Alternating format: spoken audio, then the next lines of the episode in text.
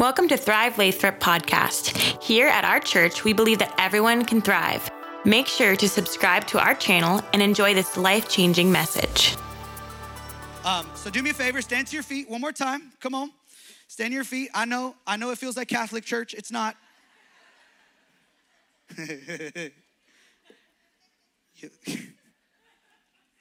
You'll, you'll sit down in a minute.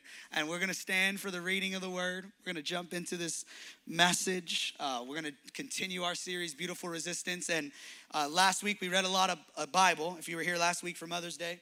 And today we're going to read a lot of Bible, okay? I know some of you didn't read yesterday, Friday, Thursday, Wednesday. There's no groups right now, so probably Tuesday, so it's okay, I got you. I'm gonna give you Bible for the whole week. You're good, okay? You're good. And you, you guys still need to read, but uh, I need to read too. But we're gonna read chapter 40. So we're gonna go into chapter 40. And I am um, so excited. My, my, heart is really stirring to preach this message. Even um, this morning, as I was sharing at first service, I really felt like God is really speaking in this. And so we're going to read the book of Genesis, chapter 40. We are going to talk about today when Joseph is in prison. We're going to preach and talk about when Joseph is in prison. So I want to give you the whole context so you understand the narrative and where we're going. So Genesis chapter 40, verses 1 to 23 says this Sometime after this, the cupbearer of the king of Egypt and his baker committed an offense against the Lord, the king of Egypt. Pharaoh was angry with his two officers, the chief cupbearer and the chief baker and he put them in the custody in the house of the captain of the guard, in the prison where Joseph was confined. Verse 4 The captain of the guard appointed Joseph to be with them, and he attended them. And they continued for some time in custody. And one night they both dreamed, the cupbearer and the baker of the king of Egypt, who were confined in the prison, each his own dream, and each dream with its own interpretation. When Joseph came to them in the morning, he saw that they were troubled. So he asked the Pharaoh's officers, who were with him in his custody in his master's house. Why are your faces so downcast today?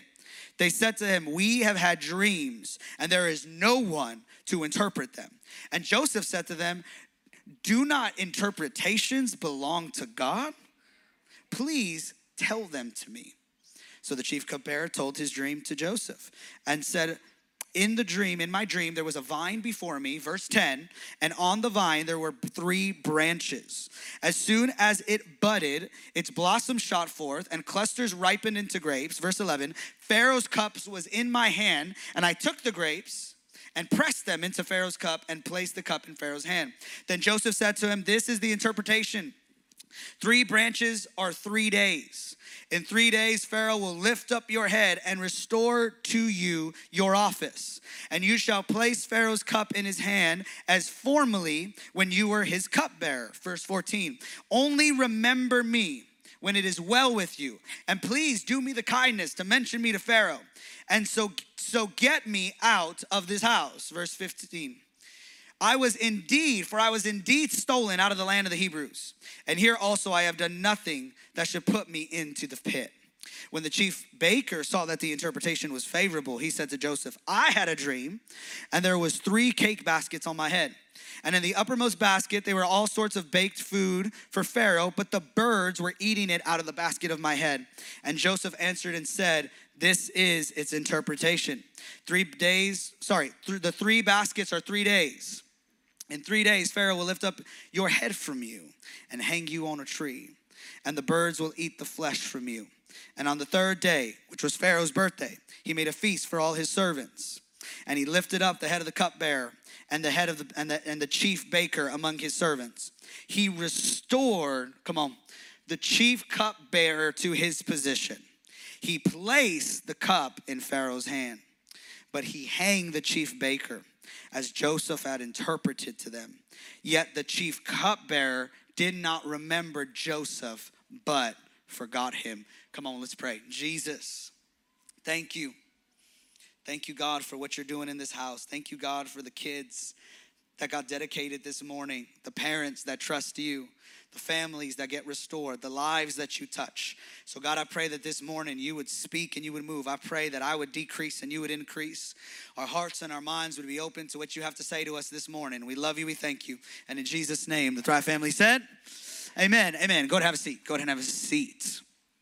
So, we're going to talk today about Joseph being in prison. And listen, it's just not going well for Joseph. We're in week four now, right? We talked about Joseph having his dream, and then Joseph getting sold into slavery, and then Joseph now slave in the palace, doing all the right things. And then now Joseph gets sent to prison.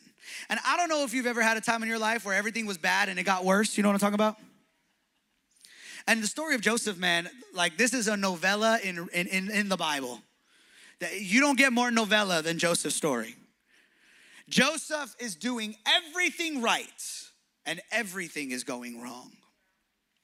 What scholars say is by this time now, Joseph has spent 12 to 13 years in slavery and in prison. Right? Sometimes we read the Bible and we think like, "Oh, that happened like tomorrow and then that happened the next day." No. Sometimes there's years that are in between. And so the Bible says that Joseph is now in prison and and God is so on Joseph.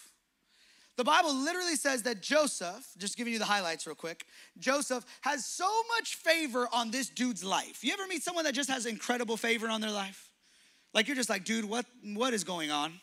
Why, why, why does God love you so much? The Bible says that Joseph is put in charge of the prison that he's in. I don't think you understand. Joseph is given the keys to the prison, but he's in prison. This is how next level Joseph is. The Bible says that Joseph, though, is in prison and he's not allowed to get out and he's unjustly there. And he even shares his heart a little bit with the cupbearer and the baker. When he's asking them to remember him, he's saying, Listen, I was stolen from my people, and now I've been put in prison in this pit, and I did not deserve it. In the cry of Joseph's heart, he understands that he's not where he's supposed to be. And for some reason, God has him in this position where even though he's not supposed to be there, he's supposed to be there. And, and, and, and I, if there is any part of the story, we've been talking about it the last few weeks. If there's any part of the story that I can relate to, it's Joseph in prison. Because what happens when on the inside you love God and your heart's for God and you're devoted for Jesus. But on the outside, it feels like a prison. And I believe that we are living in a time and a reality where some people in this room, it feels like a prison season. Come on. Come on. And what I want to tell you today, because, because I think the normal, typical, like Joseph in the prison season message is like, God got you in the prison, but in two weeks, he's gonna get you out. And everyone's like, oh, thank you, Jesus. You know what I'm saying? Like that's where the real offering gets real big when Jesus, when like preachers tell you you're gonna get out of the prison season. I came to tell you, you might not get out of the prison season. Because the reason why God might have you in a prison season is not because he hates you, but because he's trying to get the prison out of you. And so sometimes God's got to put the prison around you so that way the prison of your heart can get freed and delivered. And what I, what I, what I want to help someone today is this is, is when, when, when you're in the prison, when you're stuck and you're trapped and you're isolated, you feel like you're not at the job you want to be at. You feel like you're not in the environment you're not going to be at. Have you ever wondered why, when God decided to do what He did, to put you in the places and the people and the things He puts you around? Like, have you ever been driving to work and you're like, Jesus, help me? Those heathens right? You, you, I, need, I need the Father, I need the Son, I need the Holy Spirit, I need water, I need wine, I need wind, I need, I need all of it. I need all of it. Peter, James, John, Moses, Matthew, Luke, I'll take Judas even. I need all of it. You ever been in a season like that? On your way to Thanksgiving, you ever been in a season like that? On your way to the family party, on your way to hang out with the in laws, come on. I love my in laws, by the way. I'm not talking about my in laws, I'm just saying. It feels like your heart's burning for God, but, but the outside doesn't look like the expression of what God's doing on the inside. And what I came to tell you today is that it's okay. The prison has purpose, and God is building something in you. And what I've learned about this than anything in this passage is that Joseph begins to live a life that we can model and see because he remains faithful. He remains in Jesus no matter what. And if there's anything to learn, it's this, and we can throw that up on the screen. It's to remain no matter what. Guys, we have lived in a culture and a society today that has told us, that has allowed us to be so tossed to and fro. This is a plague in the internal hearts and minds of people in our society. That we let our feelings determine our value. We let a good decision, we, we let a good idea like the shiny thing kind of take us here and then take us there. We have devalued consistency. And, and listen, I understand because I, I struggled with this. I, I am naturally, and I didn't really share this first service, but, but I am naturally like an epic person. So, like, for example, when we talk about love languages and like the five gifts and what kind of love language do you have? I don't know if you've heard that. It's a really good thing actually if you're a married couple. And and and there's certain things like some people like touch, some people like like gifts, some people like words of encouragement. What I tell my wife is I like all of it. I want it all. But I want it big. Like if you're gonna buy me a big, you're gonna buy me a gift, you better go hard, homegirl. Like you better go for it. Like, like, right? Like, I don't want a two second hug. I want like a minute hug. Like, I want, I want big. I, it's my natural personality. And, and, and I think uh, I, this is a struggle with, with our, our culture and our generation. We have learned to fall in love with the big moments. But what I have found is that God lives in the normal. And, and I heard this first service and I didn't get to say it, but I feel like I need to say this for someone second service. Can I tell you that the normal is the new radical? The normal is the new radical. Why? Because we live in a society that's so caught up in the big moment that's so caught up in the in the mountaintop. But what i have found is that jesus is just as close in the valley and the everyday. And if i can learn to follow jesus not when moses for example is on the mountain but if i can follow jesus in the everyday that's the new radical. You want to talk about radical? Like love your kids and love your wife till you die Radical. You want to talk about radical? I, I, don't want to talk about how many people, like, I love it. I love miracles. I love signs and wonders. I love healing. I, I seen blind eyes open and deaf ears open and the miraculous. But you want, you want to talk about radical? Like, choose one person to love once a day for the rest of your life and see what God does with your life. You want to talk about, you want to talk about radical? Read your Bible every morning. We got, we got, we, we have been so caught up with this idea that consistency doesn't matter and that the everyday, the normal stuff, the little stuff is what Jesus actually would define as radical. And we see that in the life of Joseph. We see this tenacity and this hunger and this conviction to remain in him no matter what. And how do I know? Because you can maybe ask, like, well, Pastor Chris, how, how do you know that Joseph like didn't sin and didn't mess up in prison? Because the Bible says that Joseph interprets the dreams of the people in prison. And the only way Joseph can interpret the dreams of the people in prison is if God gives him the interpretation. I want you to really catch this. Because you might be in a prison season and God's saying, guess what? It's not about you. Because there's someone else in prison with you that God's gonna use this prison season so you can help them get free. And the only way you're gonna help someone get free from their prison is by understanding the God that you serve in prison and understanding that the only reason why Joseph was able to be faithful and steadfast is because God was faithful and steadfast. God never left him, God was always with him. God was never gonna forsake him and abandon him. And so Joseph then is reciprocating the same thing that God is giving Joseph. Did you know that you can only love God to the capacity that you allow God to love you? You can only love your wife to the capacity that God called you to love your wife or your spouse. You can only love your family to the capacity that God loves you. It is this understanding, guys, we need to get this. We need to understand this that I need to learn who Jesus is. I need to follow Jesus wholeheartedly. I need to trust him with everything in me because it is then and only then that then I can reciprocate that to people and everyone else in the world. Joseph is steadfast, convicted, resilient because he serves a God that's steadfast, convicted, and resilient. Joseph is able to love on these people who are in prison because they have dreams. Because God gave Joseph a gift and God is near to Joseph. See, the Bible, what Joseph said, the Bible says, does it doesn't the interpretation belong to God? So the only way Joseph's gonna get the interpretation of the dream is if he's talking to God about the dream. Joseph is so in love with God. This, this, my friends, is what beautiful resistance looks like. Can I be so in love with God when I'm in prison? Can I be so in love with God? Can, can I be so close to the heart of Jesus even when my external reality does not look like what's happening in here? And so, Joseph, if there's anything to, to, to really catch in this conversation. I want, I want us to catch this. I want us to understand that you and I are called to remain.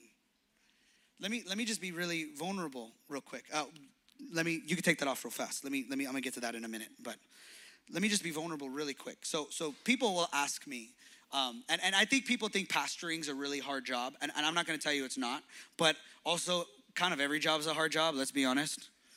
Like right? If you're really working, some people don't try. I get it. We'll pray for you, whatever. But every job is like really hard. But there are certain things that are, are, are, a little bit more difficult for pastoring than other things. And when people ask me, what's the hardest thing for a pastor? For me, at least, this is what I tell people. The first is um, that I need to love Jesus and not just do things for him. That's the hardest thing for me. Because I could get so caught up working for God that I forget to spend time with God. And works is not the same as devotion. That's the hardest thing for me. Because because I holy activity is not the same thing as a consecrated heart. So that's like my weekly struggle. That's why you will you will see me in the sanctuary or in my office probably four, five, six hours a week in the face of God, just just spending time with God. Not because I want to be a better pastor, but because that's my main calling is to Him. Okay, the second thing which is really hard, probably just as hard, is when you cry, you pray, you believe, you champion, and you love on someone, and then a few years later, they turn their heart against Jesus. Paul describes it as they were once part of us, but now they are enemies of the cross in the book of Philippians. That's New Testament. He says they're enemies of Jesus.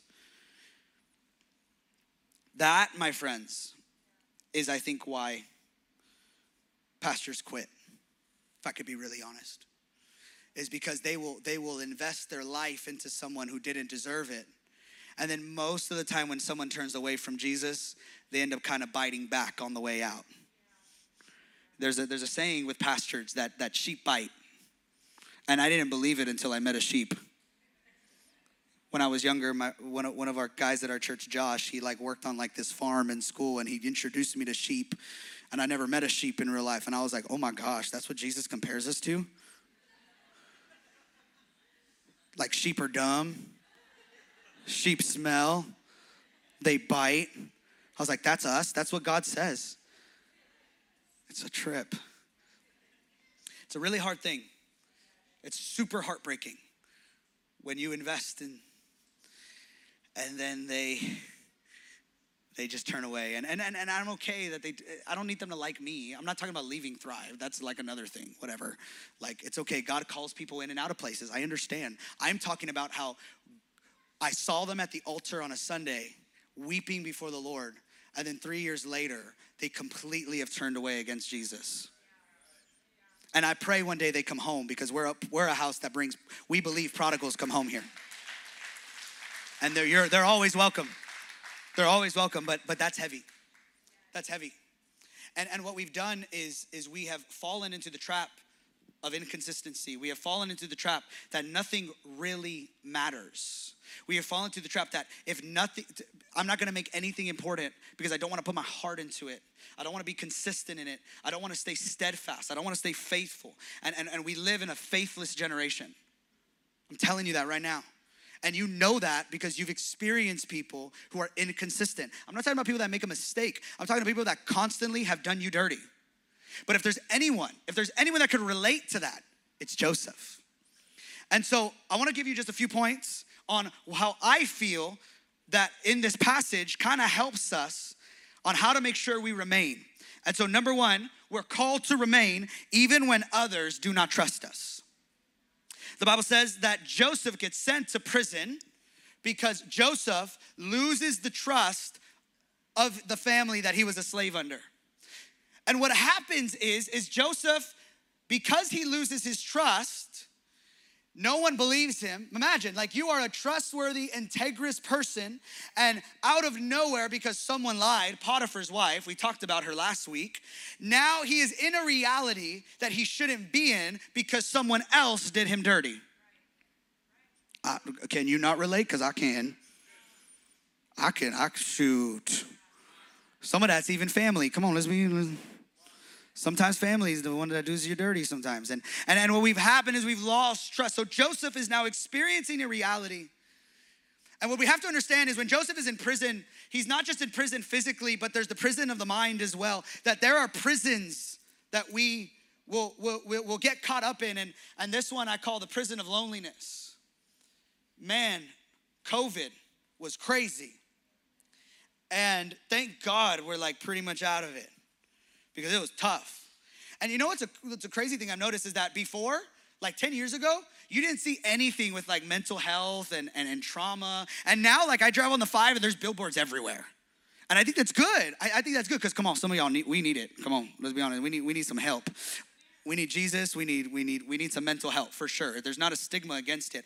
But but what i was reading as i was reading articles as i was preparing for this what they have found is there is a massive spike of anxiety that is rooted in the reality of loneliness in thousands of people today because covid isolated so many and and and there is a fear in people's hearts of loneliness and I know that because I had that when I was younger. I hated being lonely. The reason why I hated being by myself is because I hated myself.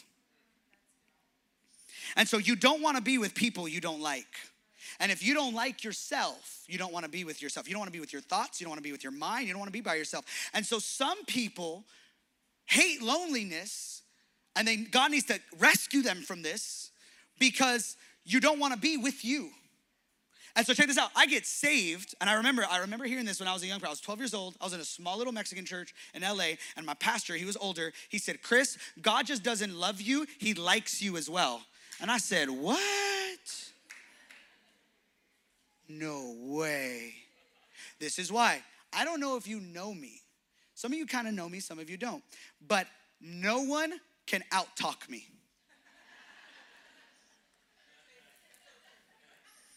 I haven't shut up since I started talking. I can talk and talk and talk and talk and talk. I can get off this. I'm gonna preach three times today, have a meeting for lunch, probably hang out with friends for dinner, and just talk. You wanna know how I put my wife to sleep? I talk. And I'm not saying like I talk for a little bit. No, no, no. I will talk for like 30 minutes and she will be out, and I didn't realize she was out, and I'm acting like I'm talking to her. I can talk. I felt lonely because I had no one to talk to when I was younger. I had no one to process with. I didn't. No one really liked me. I moved around from place to place, and then when I found out God liked me, I was like, so I can talk to God all the time. I don't struggle with loneliness because I'm not alone. Joseph was able to remain in Jesus, steadfast in God, because he understood that the prison of loneliness that the enemy would try to trap his mind was broken because God was with him. Got to remain when people don't trust us. Number two, we got to remain when others compare you. Most scholars believe that the reason why the cupbearer And the reason why the baker were in prison is because they tried they were accused of making an attack on the king. They were trying to take the king's life. They were trying to manipulate the king and kill the king so they get sent into prison. Joseph is in prison with potential killers.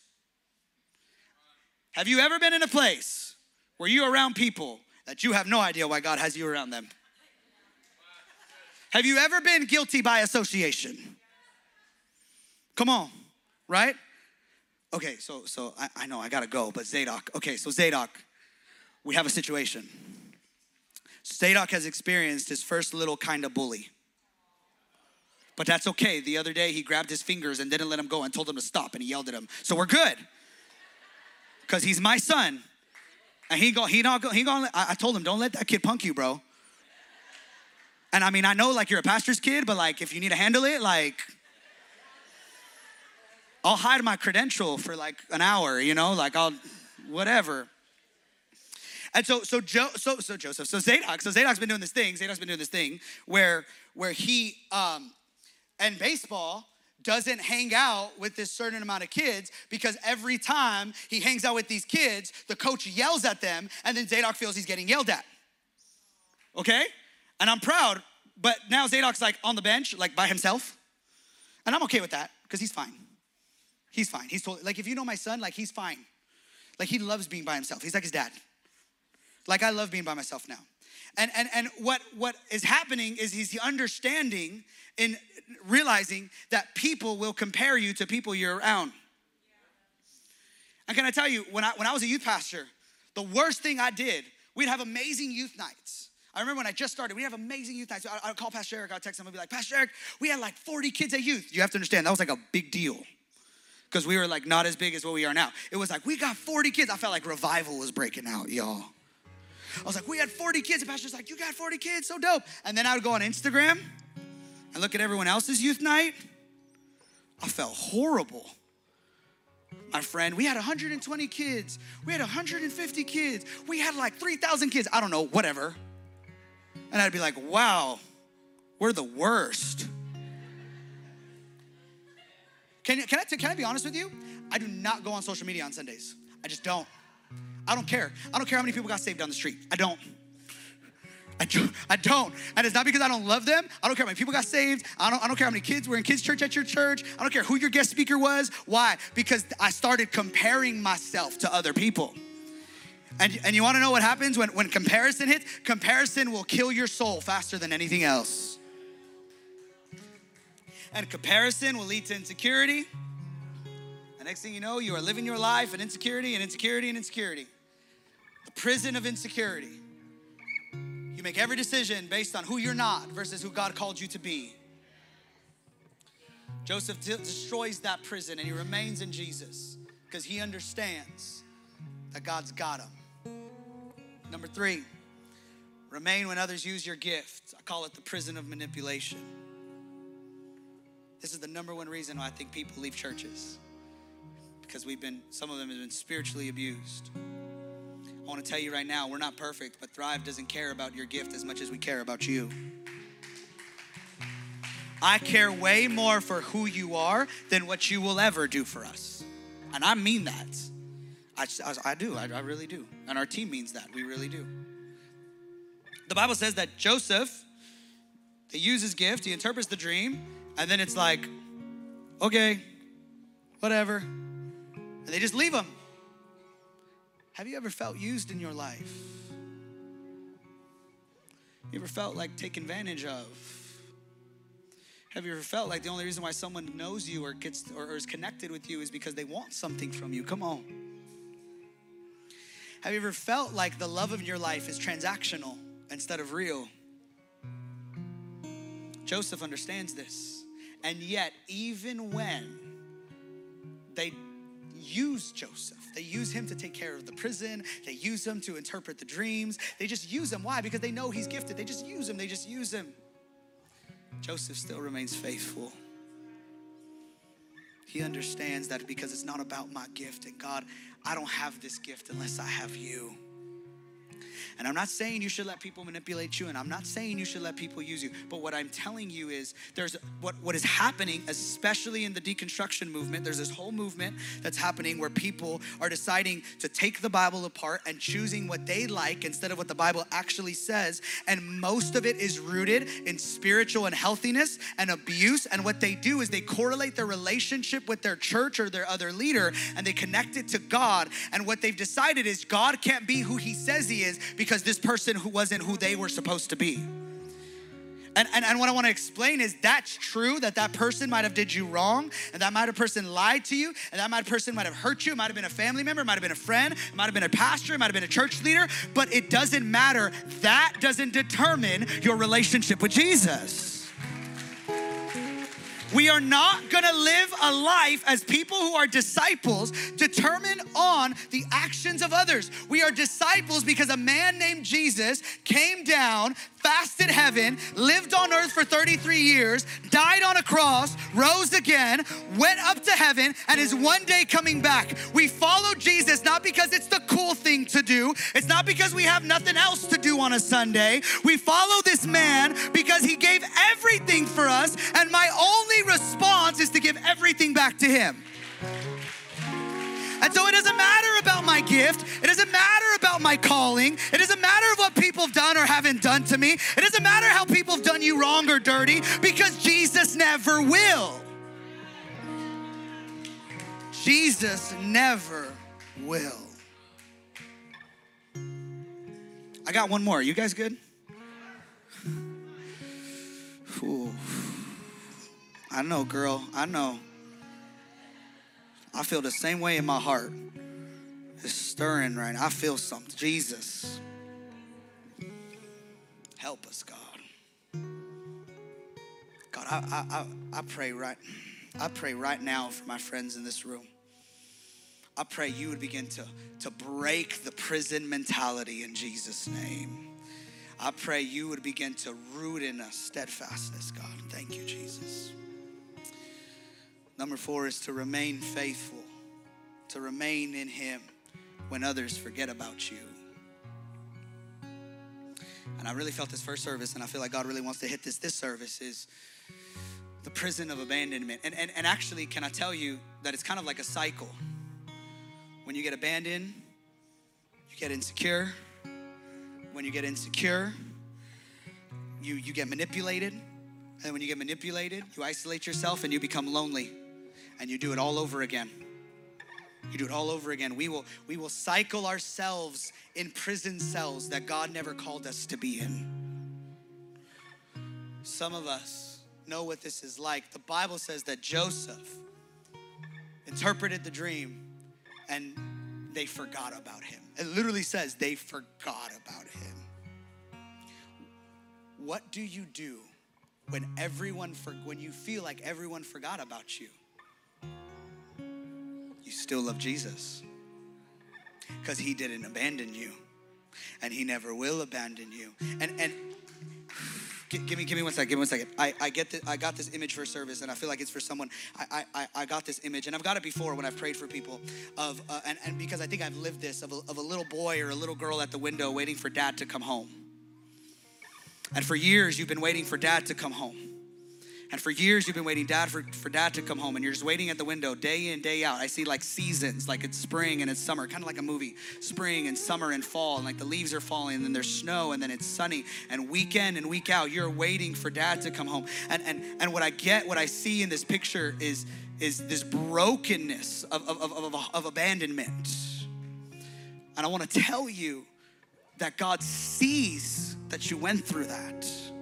And maybe you didn't do it physically, but your heart, you had this longing for either mom or dad or, or someone to come back. Maybe a spouse abandoned you. Maybe a dad abandoned you. Maybe your mom abandoned you. Maybe your close friend abandoned you. And, and, and, and you have lived your life trapped in this abandonment for years. And, and what, I, what I seen in the picture was, was then Jesus, instead of coming through the front door, the little kid turns around and he realized Jesus was in the house the whole time. And I want to tell you, that you do not have to live in the prison of abandonment any longer because Jesus has never abandoned you and Jesus never will. And that's what Joseph was able to understand that even when everyone leaves me, God, you're not gonna leave me. Even when it feels like no one's around me, God, you're always gonna be with me. Even when it feels like I look to my right and I look to my left and no one's around to help me, Jesus, I know where my help comes from. Come on. I know that I could trust you. I know that I can put my heart completely in you. That, my friends, is what the world is looking for. The world is not looking for a cool church. The world is not looking for a stage and a show and a light. The world is looking for a people that would choose Jesus because there's something different about a person whose heart is completely after God. And that God today, I, feel this in my heart, would break the prison of abandonment in your life. That you would stop your lack of trust with God because someone hurt you. That you would stop your lack of trust in others because someone left you. That you would stop cycling through the prison cells. Because, see, Joseph was in prison physically, so that way his heart could be freed internally. Because God wanted to get the prison out of Joseph. God wanted to show him and reveal to him and bring it out of him because there's something else coming. Come on. There's something else coming. There's something else coming. And I want to give you the something else, but I got to make sure you can handle it. Do me a favor, stand to your feet. Come on, everybody in the room, stand to your feet. Thank you again for tuning into our podcast. For more info, please visit our website at thrivelathrop.com. Have an amazing rest of your week.